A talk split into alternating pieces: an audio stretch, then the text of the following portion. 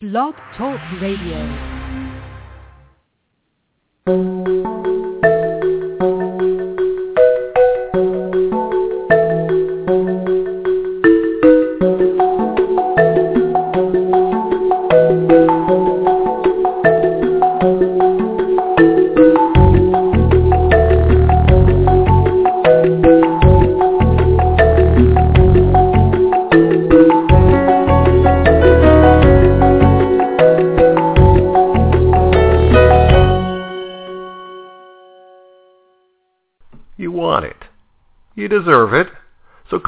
Yours today.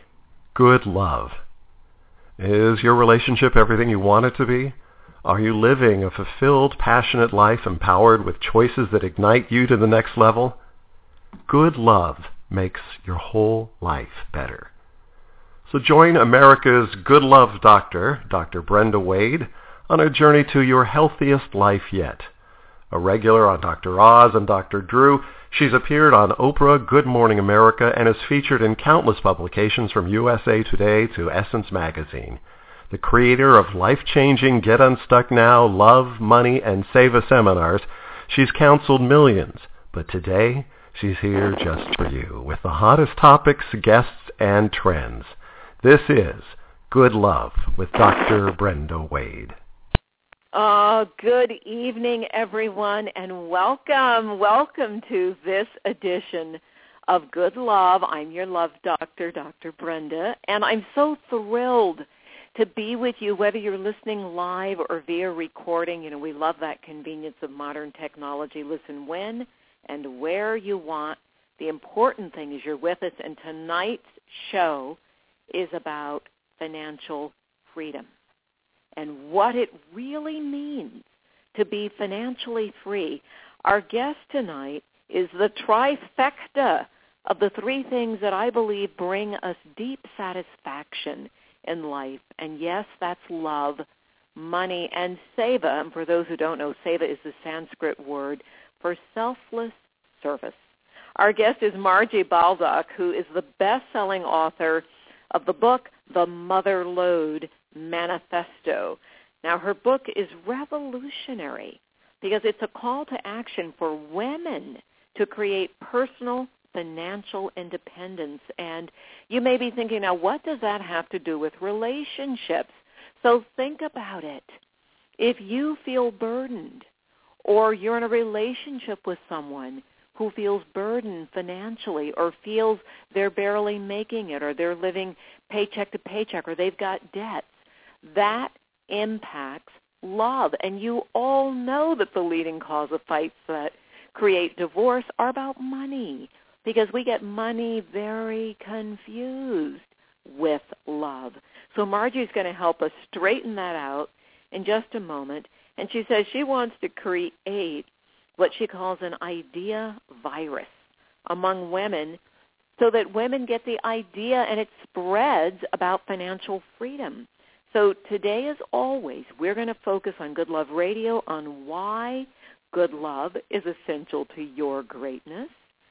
We're going to identify the negative love and tonight money patterns that are blocking you from true intimacy and how you can break the chains of what happened back then so you're free both to experience and to your now. So let me tell you more about Margie's guest in a moment. Uh, excuse me, Margie, our guest, in just a moment. But first, we're going to do our mantra that we do on every Good Love program, and I hope that you have taken this to heart and you're repeating it over and over and over every day.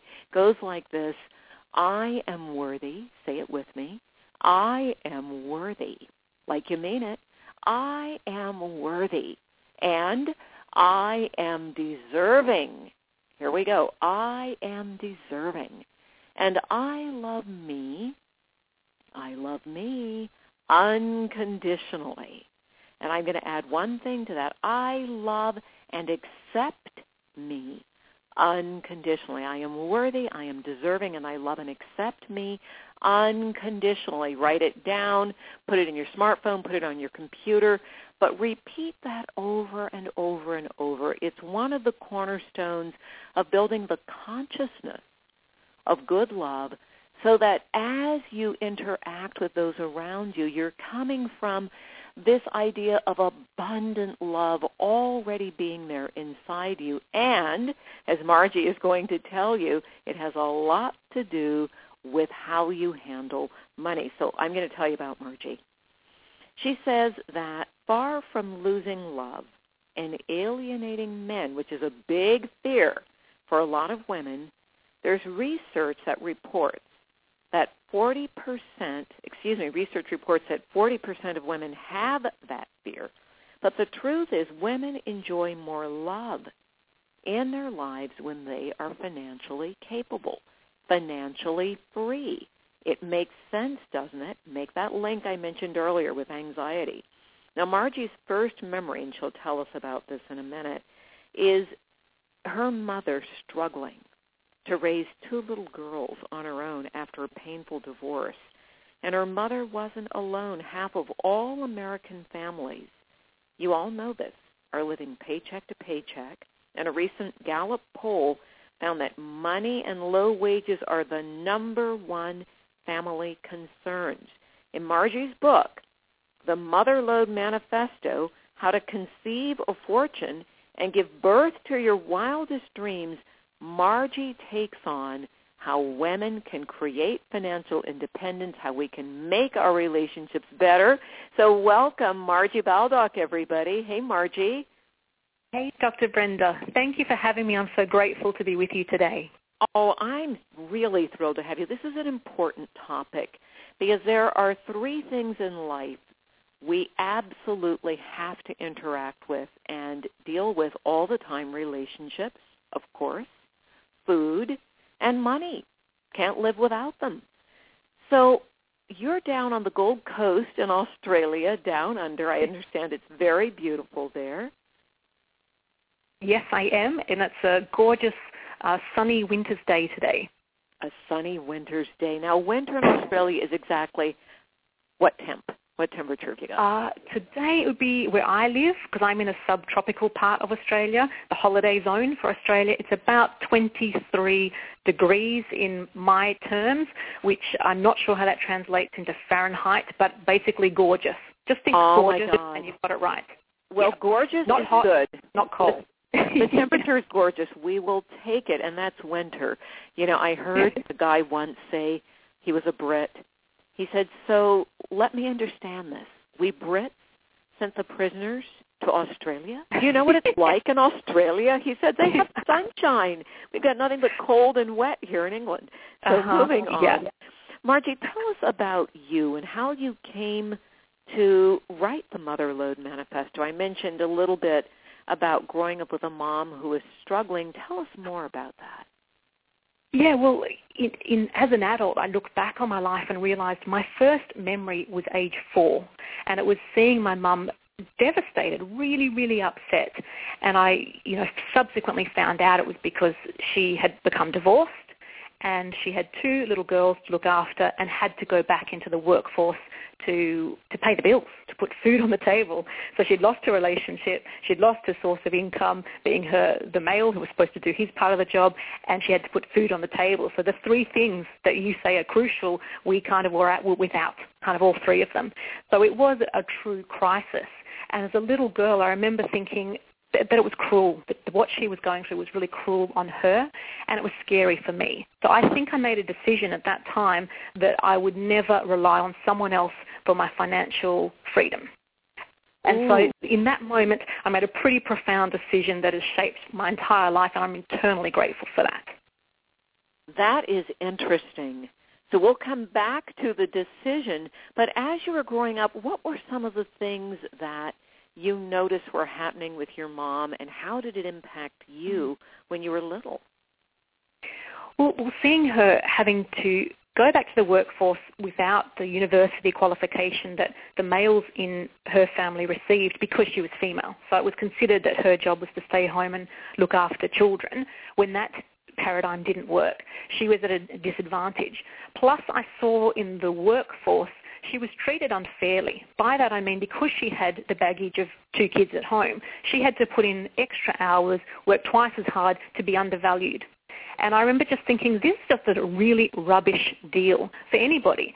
But when it's someone you love, like your mum, who's an awesome person, to see them suffering like that and suffering so that they can raise you, it was quite painful. You know, I really hated seeing her give up herself for me and for my sister. And frankly, she worked, worked, worked, worked, worked all day, and then she'd come home and do domestic work all night. And she had no life at all of her own. Her dreams were absolutely irrelevant. It was total survival mode. And this is a, a beautiful, gorgeous human being who deserved more. So I see this happening too much amongst women. About 70% of women will live in poverty at some time. And I concluded through my journey that it's just the cultural paradigm that we teach young girls, that we teach women about the role we have to play in society that unfortunately results in this terrible outcome. If it had a great outcome, then that's fine. But it just doesn't. Women have been taught not to be responsible for themselves financially, and unfortunately, women and their children pay the price for that programming.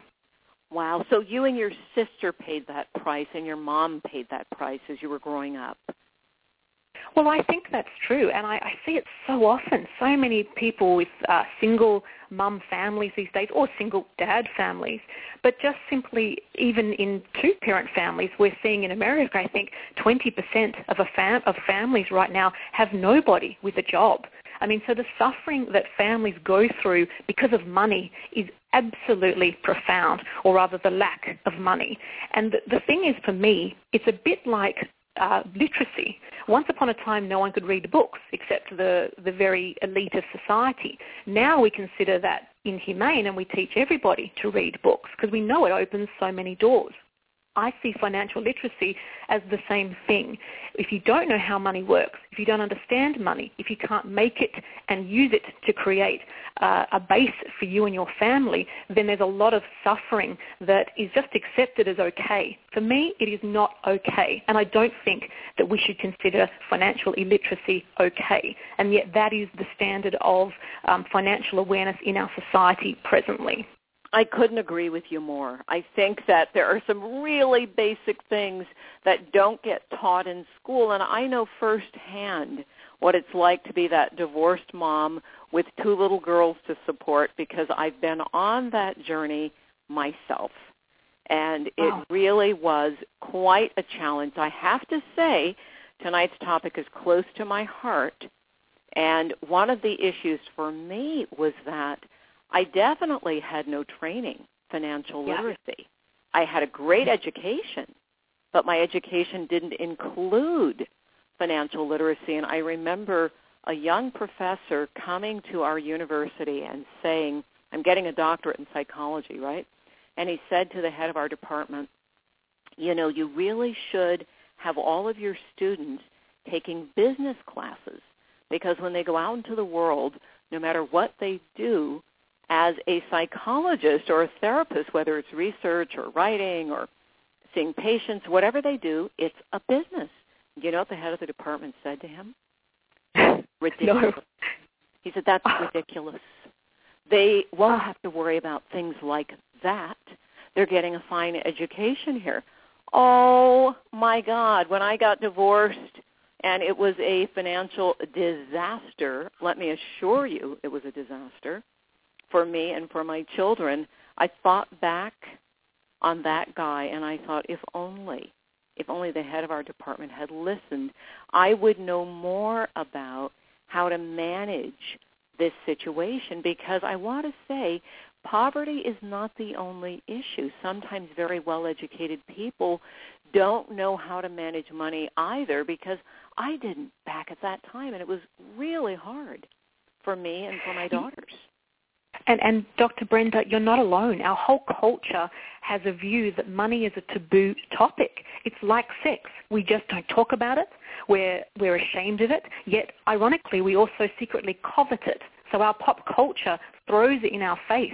So if you, if you don't You're have money, about you're, sex or money now, dear. uh, both. Just They're kidding. actually both, and I they're know. kind of interweaved totally, as you know. I know. Right? I mean, prostitution is the oldest uh, profession, and we Well, I say it's the oldest oppression because I Oh, don't. it believe- is the oldest oppression, but we're living under it today. So many people do work they don't love for money. So that whole idea that you can sell yourself for money just pervades our culture, and it's tragic.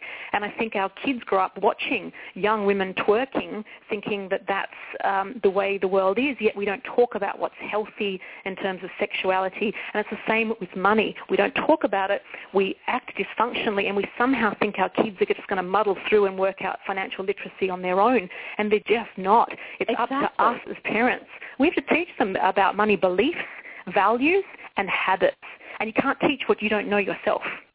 Right, exactly. So whether you're a parent or whether you're a, an adult, whether you're a young single person or married, get out your note-taking device, whether it's old school pen and paper or your little smartphone or your computer, and write down some of these really valuable and literally valuable tools and tips that Margie is going to be sharing with us. And if you want to join the conversation live, you can call us at 347-989-0776. It's 347-989-0776.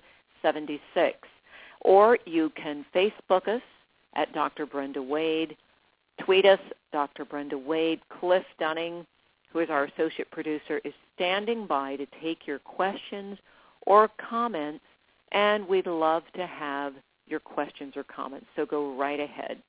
And as my grandmother used to say, don't be shy.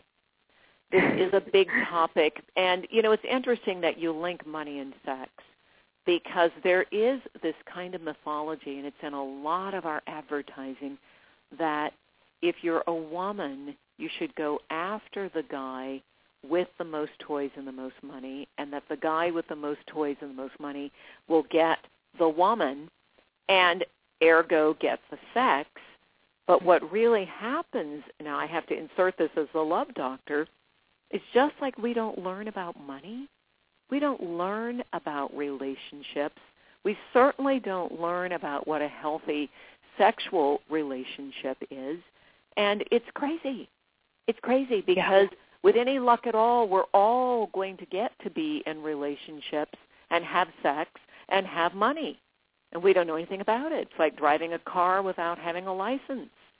Oh, I love that you say that, Dr. Brenda, because I, I say money's just a tool, and we teach our kids to drive a car, we teach them how to operate a computer, but we teach them nothing about money. We don't teach them how, what a budget is, what a tax form looks like. We don't teach them the difference between running a business or having a job. We teach them nothing, and yet we expect them to land on their feet. And that's actually cruel to our children, and it's insane. It's silly. It is, and it sets people up for failure. You know, I taught a It workshop this past Saturday on love, and the youngest person in the workshop was 20 years old, and she said, I'm here because I don't want to make a lot of mistakes. So she decided at age 20 to take a class on love and educate herself. So I am thrilled, and everybody, no matter where you are in life, you can get started right now. Now, Margie, we know that all of these tools will work for men or women, but because of your mom's situation, because of what you went through, I've been through, and I certainly know a lot of women who went through the similar situation that was very, very, very challenging. What do you believe makes you think women resist the idea of financial literacy? What do you think makes them resist it? Well, you know, it's so funny for me because I've only discovered that women resist it. I knew culturally we've been taught we shouldn't take care of ourselves financially, and that it literally has been two and a half thousand years of programming saying if you do take care of yourself financially, you you know you'll be burnt at the stake, you'll be ostracized, you will suffer, and and that is why for you know up until the last hundred years, prostitution was what women had to resort to who had to fend for themselves. It was horrific, absolutely horrific. So our subconscious programming as a gender is so deeply ingrained to turn away from this stuff, to hand it to the male in our family, that you can hardly blame us now for feeling it's unsafe to get involved. And that's why the research says 40% of women are just scared that if they become financially capable, they will lose love. That is tragic to me because the truth is quite the opposite. They will gain love because they can be loved for who they are and without the, all the baggage that comes with money and all that nasty stuff of trading sex for money because women aren't sex objects any more than men are success objects. We're all human beings we're all worthy of being loved, and we shouldn't have to be um, a certain level of sexual, sexualness or sex, sexiness or a certain level of wealth to be loved and to be lovable. We should be allowed to be the best we can be without that baggage. So my, my virus, idea virus that I wish for my sisters on planet Earth today is not just the idea that they can be financially free, but it's that they ought to want to be financially free and because it will make their life so much better and because they ought to want to be leaders on a planetary level and contribute to solving humanity's most pressing problems. We can't afford women to be passengers any longer. History has tried to make us passengers by writing us out of the narrative. Women have contributed so much throughout history, yet so few people know that women wrote the first computer program. Women wrote uh, the, the first software, created the basis for Wi-Fi, discovered DNA, invented electric dishwashers and Kevlar and Scotchgard and Whiteout, you name it. We've done so many things to win Nobel Prizes, but the prize has gone to the man. So when women are invisible in history books, it's hard for this generation to see themselves as being planetary leaders. But I really wish that for my sisters because when we step up, we're going to solve poverty as a concept. The whole idea of scarcity is just an idea. It's a spiritual crisis. It's a misunderstanding of the nature of existence.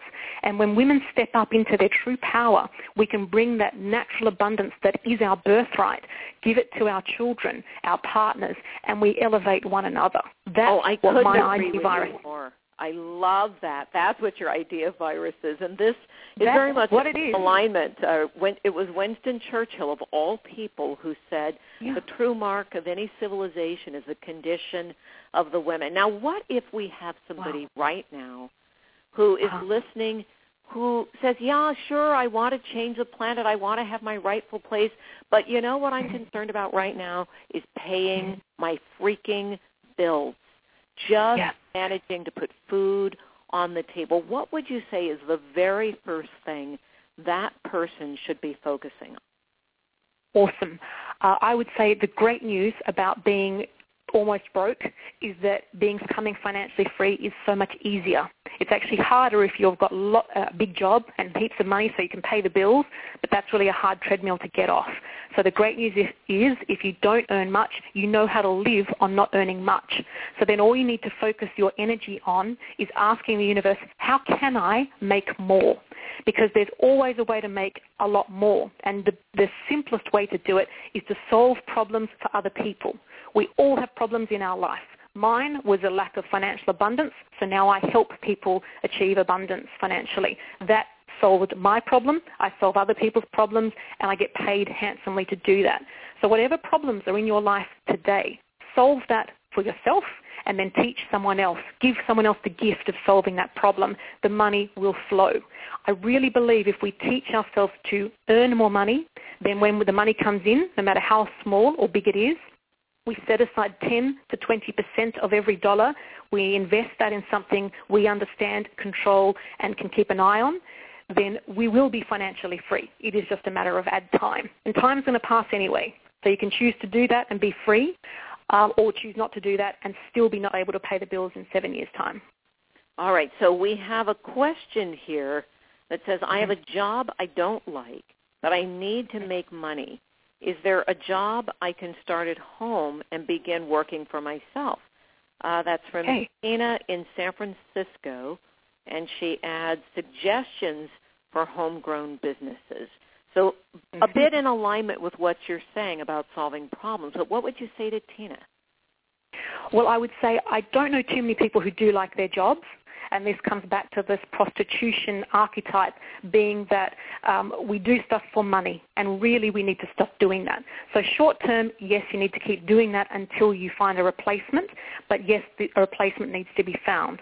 Now, I would love actually to speak to, I, I missed um, the lovely lady's name, unfortunately. Tina. But I would love love to find out what makes her tick. Because if I could sit with her and say, well, well, tell me about you. What are the problems you've had most recently in your life that you've solved? And I would really come back to what are the things that have caused her pain. Because what I have found is the things that cause us pain leave clues because we solve the thing that causes us pain. And in solving that, we find a bit of gold, which is I, I'm now more resilient. I'm now more creative. I solved something.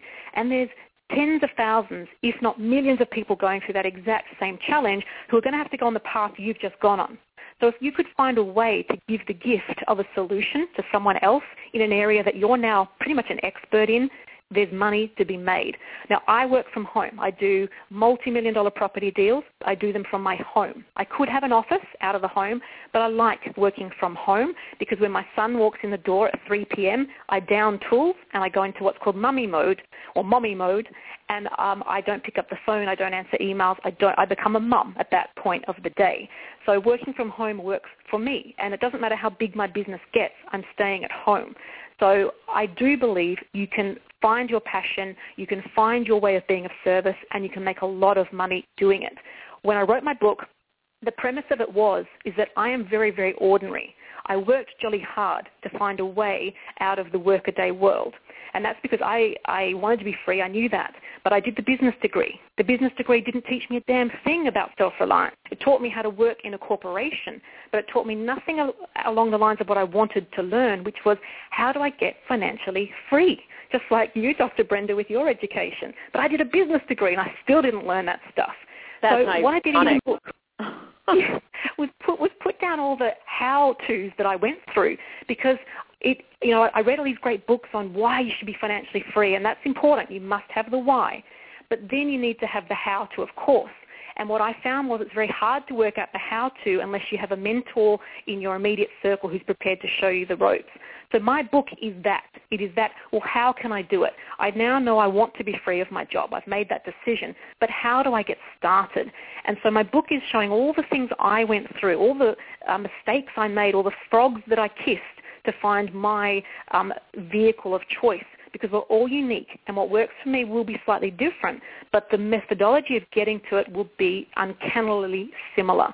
So pretty much um, it's finding, putting on a coat and looking in the mirror and saying, hey, is this one for me? It's the same process. But until you understand the thinking of what you're looking for and what questions to ask, it's not going to turn up for you. So you're so saying, say, Tina, the yes. important thing is stay with her current job until she figures out what problem she is uniquely able to solve. Now, once she figures it out, Correct. what Mhm. is the next step? Because now, oh, let's say Tina has figured out something fabulous, something as good as whiteout, and she's Mhm. ready to take it to the world. What would she do next? And I'm Mm-hmm. assuming, based on Tina's question here, which says, I need the money, she's probably got some debt. hmm Yeah. Well, see, everybody everybody needs the money, but the secret about going into business for yourself, which can be done part time from home while you stick with the day job, is the key skill in business is raising money from other people. So you're not limited. The great thing with this journey I'm talking about, you're not limited by your current financial resources or even your current skill set resources because it's about identifying an opportunity where you can add value and then working out how much money do I need to bring that to market and what team around me do I need to bring that to market. And when you get laser clear on that, it's amazing how the money will come. Money is very attracted to money-making ideas. There are plenty of wealthy people who have plenty of money looking for a home, and they're just looking to back passionate people who they can see are adding value. So if you'll develop the skill of explaining your vision to people who have money, the money will come. And similarly with a team, people are attracted to working for visionary people who have a passion, a mission, a, a, desire to serve.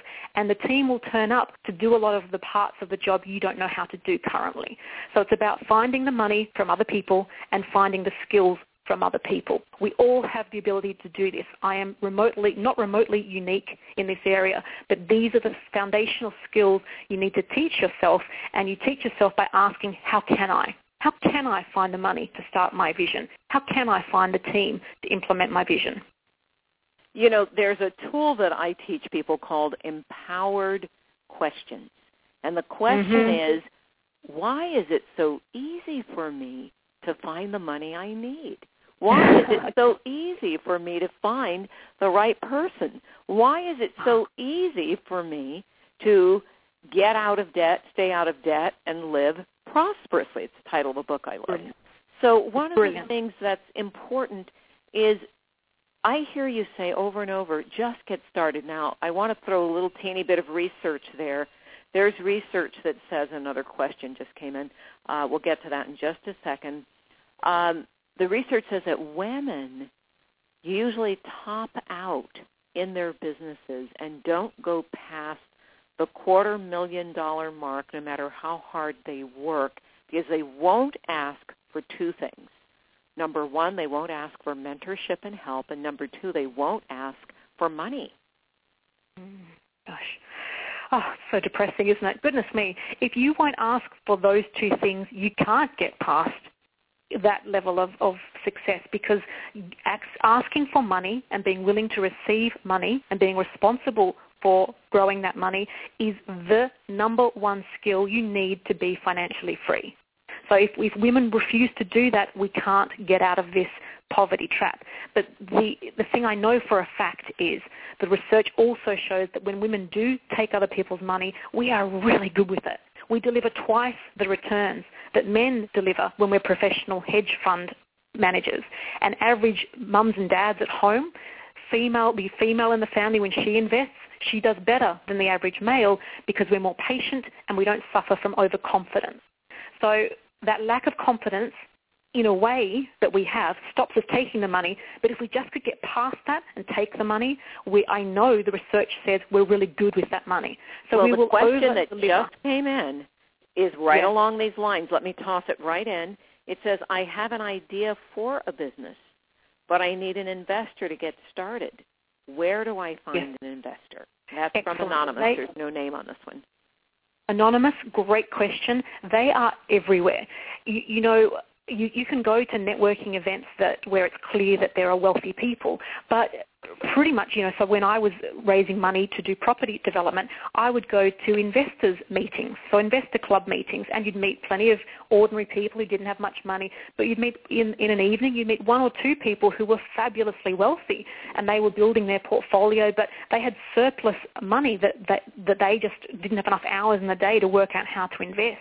So wealthy people are everywhere. And if you'll just start taking the attitude of I'm here to serve and I just want that cash to serve and I'm going to return a profit on that cash, then you become such a magnet for people who have money and who are looking, looking for that, that in a way they almost find you. Like Dr. Brenda, you said with your questions, how come it's so easy? It almost becomes comical as to how easy it can become. But you have to absolutely believe if you ask the question and you put it out there that it can work for you. You can't sabotage yourself. Say, oh, no one will really ever want to invest in my crummy idea, and who am I? I'm not worth. I'm not worthy of, it. I might lose it. I might make a mistake. Yes, you may, and that's part of this journey as well. Being willing to fail.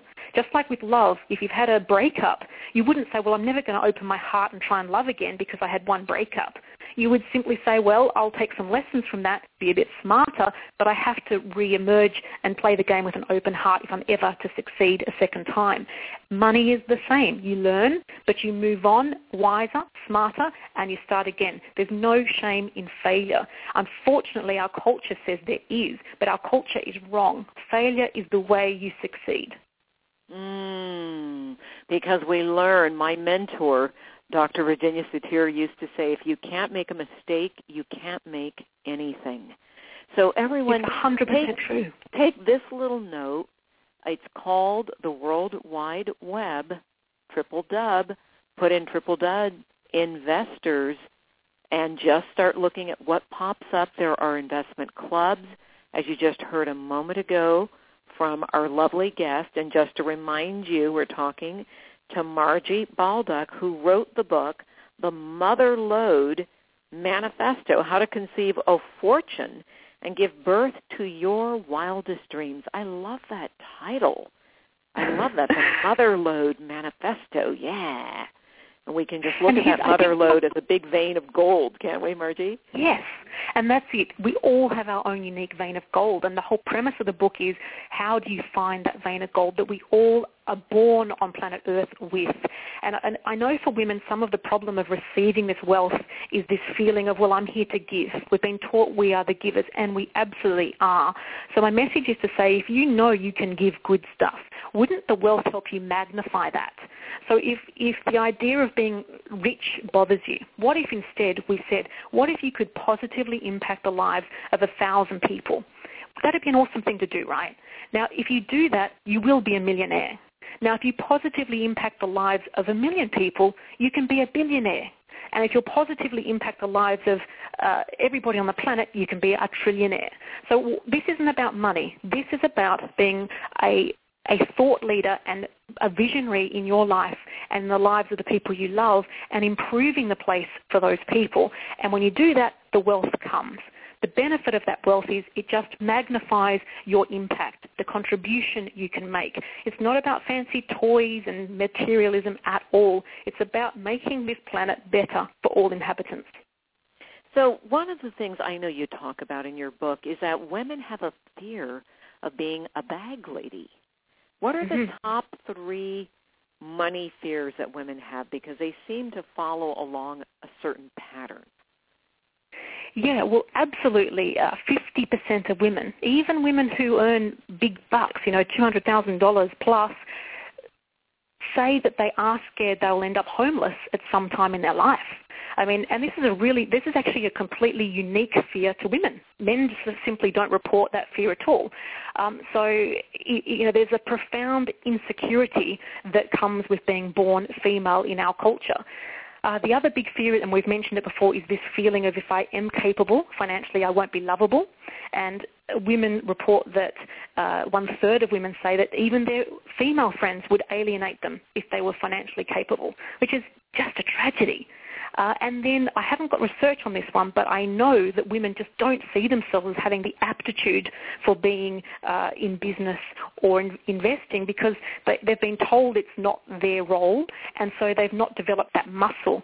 But like I said, the research shows that when women do get involved, that we seriously deliver better returns as average investors, professional investors, double the returns over the males.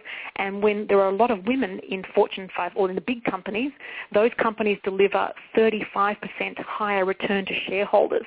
So far from Wow, being that's incapable, an astonishing statistic. Isn't it? So we Oh my God! Wait, I'm writing that one down. That is yeah, really 35% good. higher return on equity when women are at the helm of these companies. We are great in business. We are great at managing, managing money. The only thing that is holding us back is our own belief that we are we are belonging in that part of in that domain of the world. That is just an astonishing statistic. So there's definitive proof, everybody. Whether you're male or female, it doesn't matter. If you're a man, it's your job to take this information and empower the women in your life and say, hey, did you know if you were at the helm of the corporation, we'd be making 35% more money? Let's get to there. because then I oh, get a bigger bonus if you're bringing in And- more money. So everybody wins when women are at the top. Now, and you Dr. also- Brenda, that's the key. Sorry. No, no, I was just really curious about your comment. You had another comment about women hard on the heels of knowing that women belong in these big jobs. You're saying maybe Yeah. it's also time for women to lean out and Oh, run yes. from corporate jobs. So it Yeah, could go either way here. Well, I'm a little bit controversial because there's been this huge lean-in movement started by Sheryl Sandberg of Right. Facebook saying, and what she said, you know, women give up on the corporate world because of thinking about having children, and, and she's saying lean in and do the juggle, you know, manage, you know, you can find a way. And that has worked for her, and, and that makes sense for her. But she also says in all of her book that uh, women who are successful in the corporate world are not liked um, so they're disliked, and that typically women have to work twice as hard to get half the results. and you know they're not paid what they're worth. We all know that. And so I then say, well, why on earth would any woman want to be in an, in an environment where, as she's successful, she will be disliked and she'll be under rewarded for that hard work and the sacrifice of being away from her children? To me, that just sounds like a, a triple whammy of awful. So I do say lean out from the corporate world, but lean in to your corporate world, being your own empire. So the empire of Dr. Brenda, the empire of Margie Baldock. And what that means is, is building a life around the life you want to lead. Because the corporate world says there's one way to live. It's, you know, 8 a.m. to 8 p.m., seven, you know, seven days a week. If you're really successful, you get to work more. Now, if you've got kids um, and you want to be an active mother like I want to be, then that corporate world is just incongruent with that. And good old Sheryl Sandberg, she's an owner of Facebook. She's not really an employee. Now, when you're the owner, it's different because you can formulate the business around you. But most of us in the corporate world can't do that.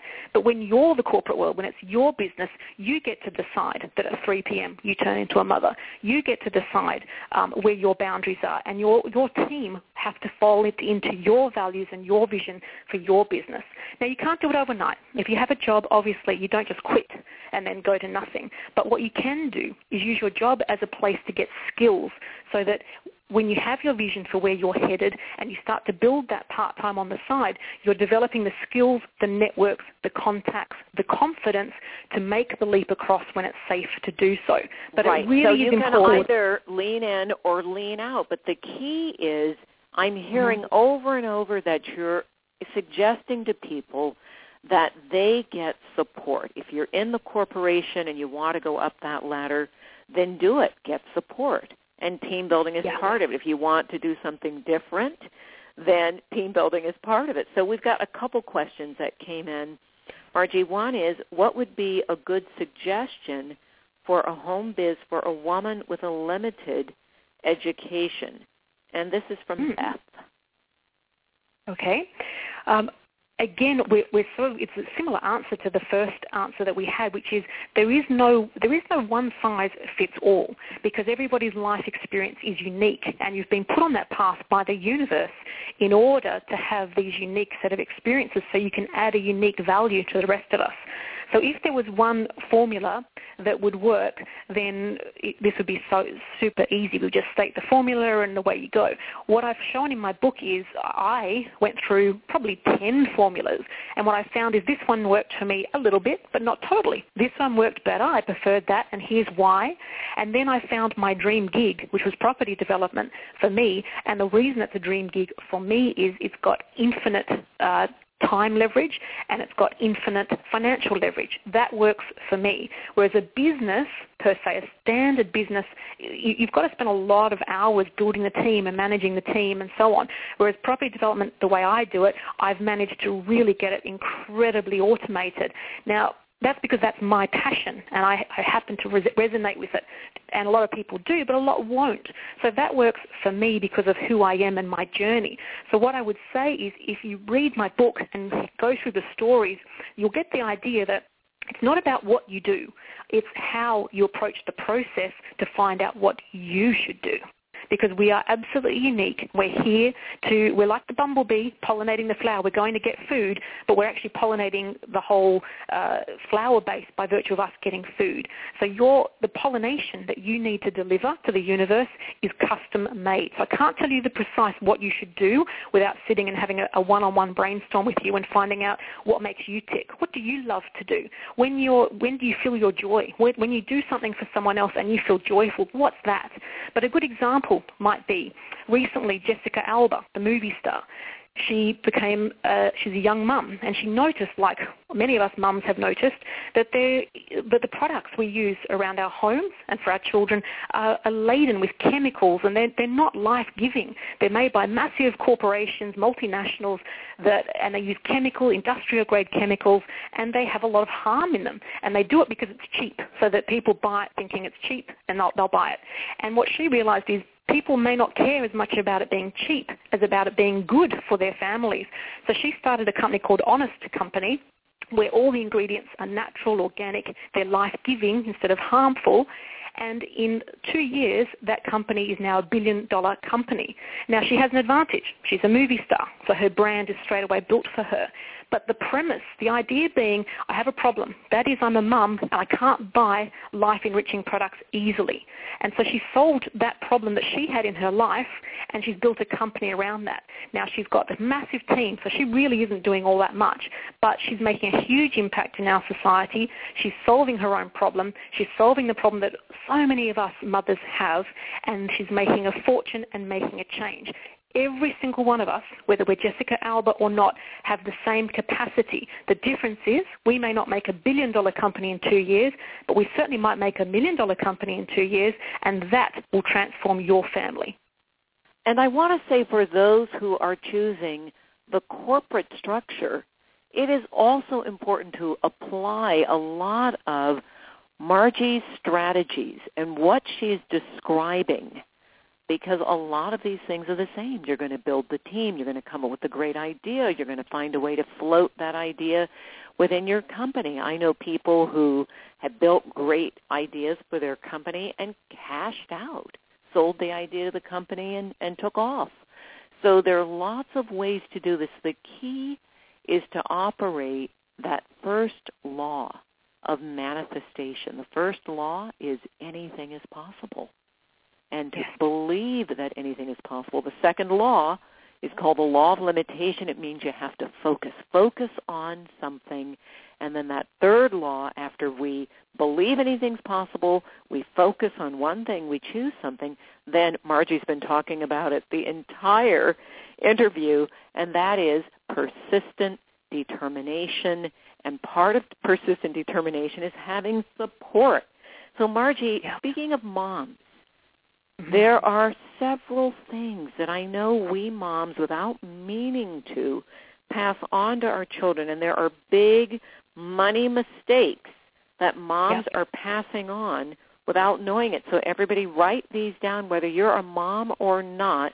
You know moms, you know children, and make sure that teachers and moms and children who are part of your life learn what these three big mistakes are and correct them. What have you got, Margie? Well, the first one I would say would be the money belief. How many times do you hear parents saying to kids when they're out at the shops, "We can't afford that. Put it back." You know, you you you just hear it all the time that I can't afford it. The truth is, we can afford it, but we choose not to afford it. So we need to watch our language with our kids and instead say we're choosing not to buy that, so that we instead can invest our money and mummy doesn't have to work as hard um, as a result. So change the story around why we do what we do with our money. So our beliefs are more empowering and our children can be enrolled in our vision as to our choices rather than coming from a place of scarcity.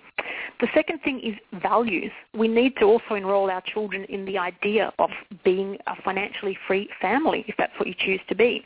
Because financial freedom, in my experience, is actually desire, a decision, and then putting in place an action plan. It doesn't happen instantly, but it will absolutely happen in five to seven years if you make a conscious choice about it today.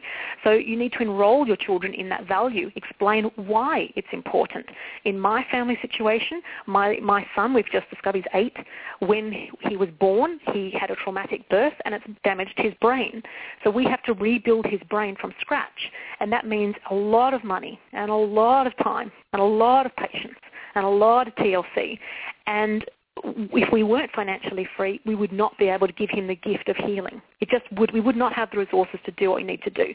So that's my why, why I do what I do, plus that and desire to serve my fellow human beings. Um, so we need to find that why. So your family needs to have a why you're working together on a vision for your family. Um, and then that will feed into the money habits. Because once your why is powerful enough and it enrolls you all and you all get it, um, and you're not fighting and arguing about it, then when you say to your kids, uh, we're, we're going to, every dollar that comes into this house, we're going to invest 10 to 20% of it first, and then we can spend 100% of what's left. You never need to save another day in your life.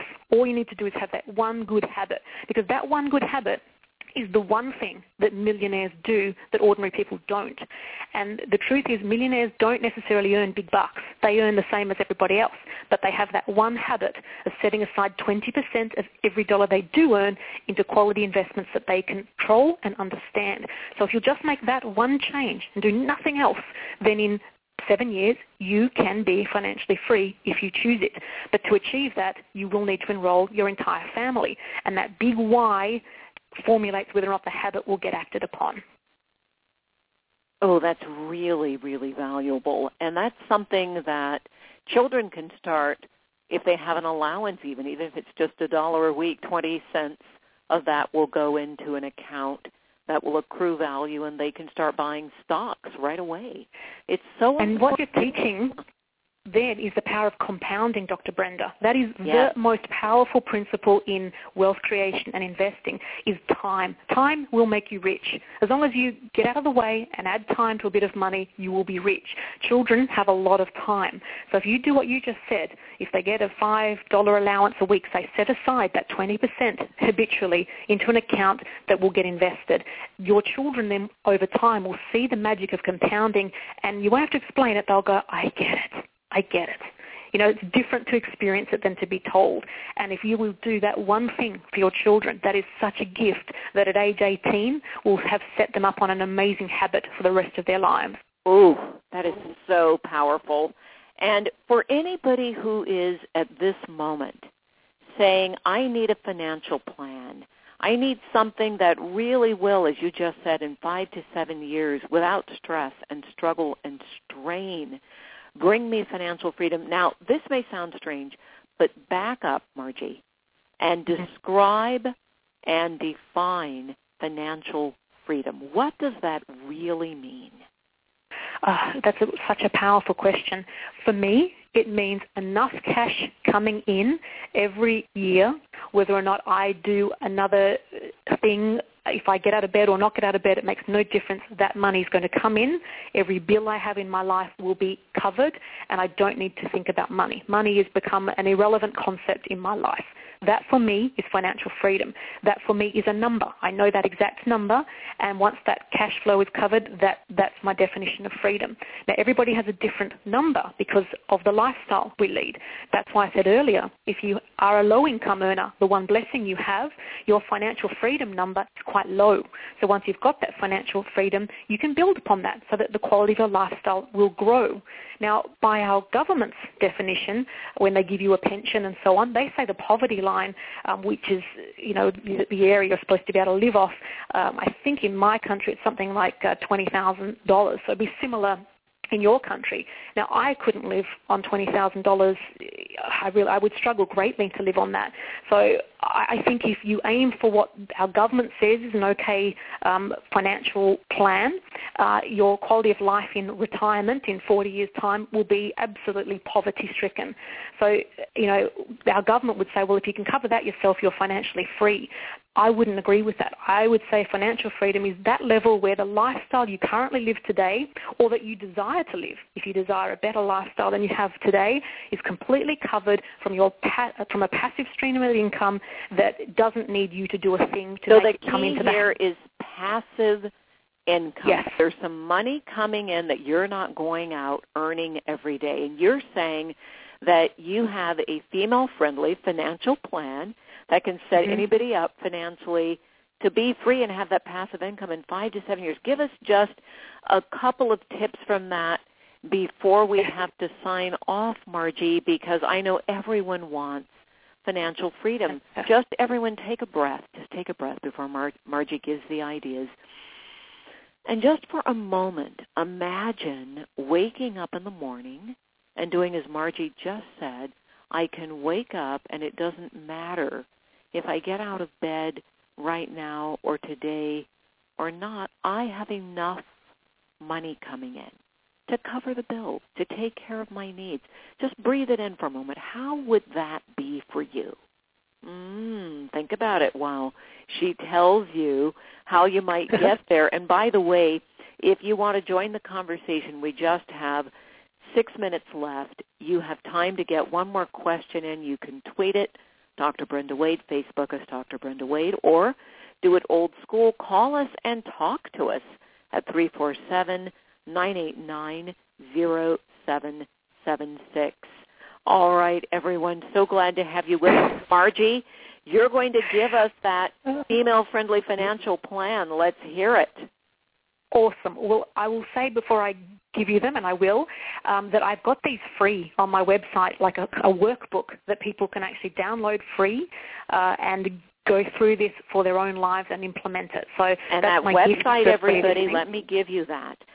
That is www.motherlodemanifesto.com. That's mother. You all know how to spell mother. Load, L-O-D-E, manifesto, M-A-N-I-F-E-S-T-O.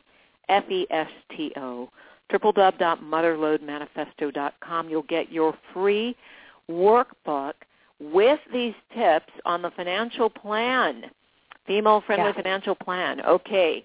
What are a couple Yeah, of the tips before we sign off, Margie? Awesome. So that's the resources tab I'll need to go to. So the main thing, coming back to what I said earlier, is millionaires do not necessarily make a lot of money. They make ordinary money, but what they do that other people don't do is set aside 20% of every dollar they earn and invest it in something they control and understand.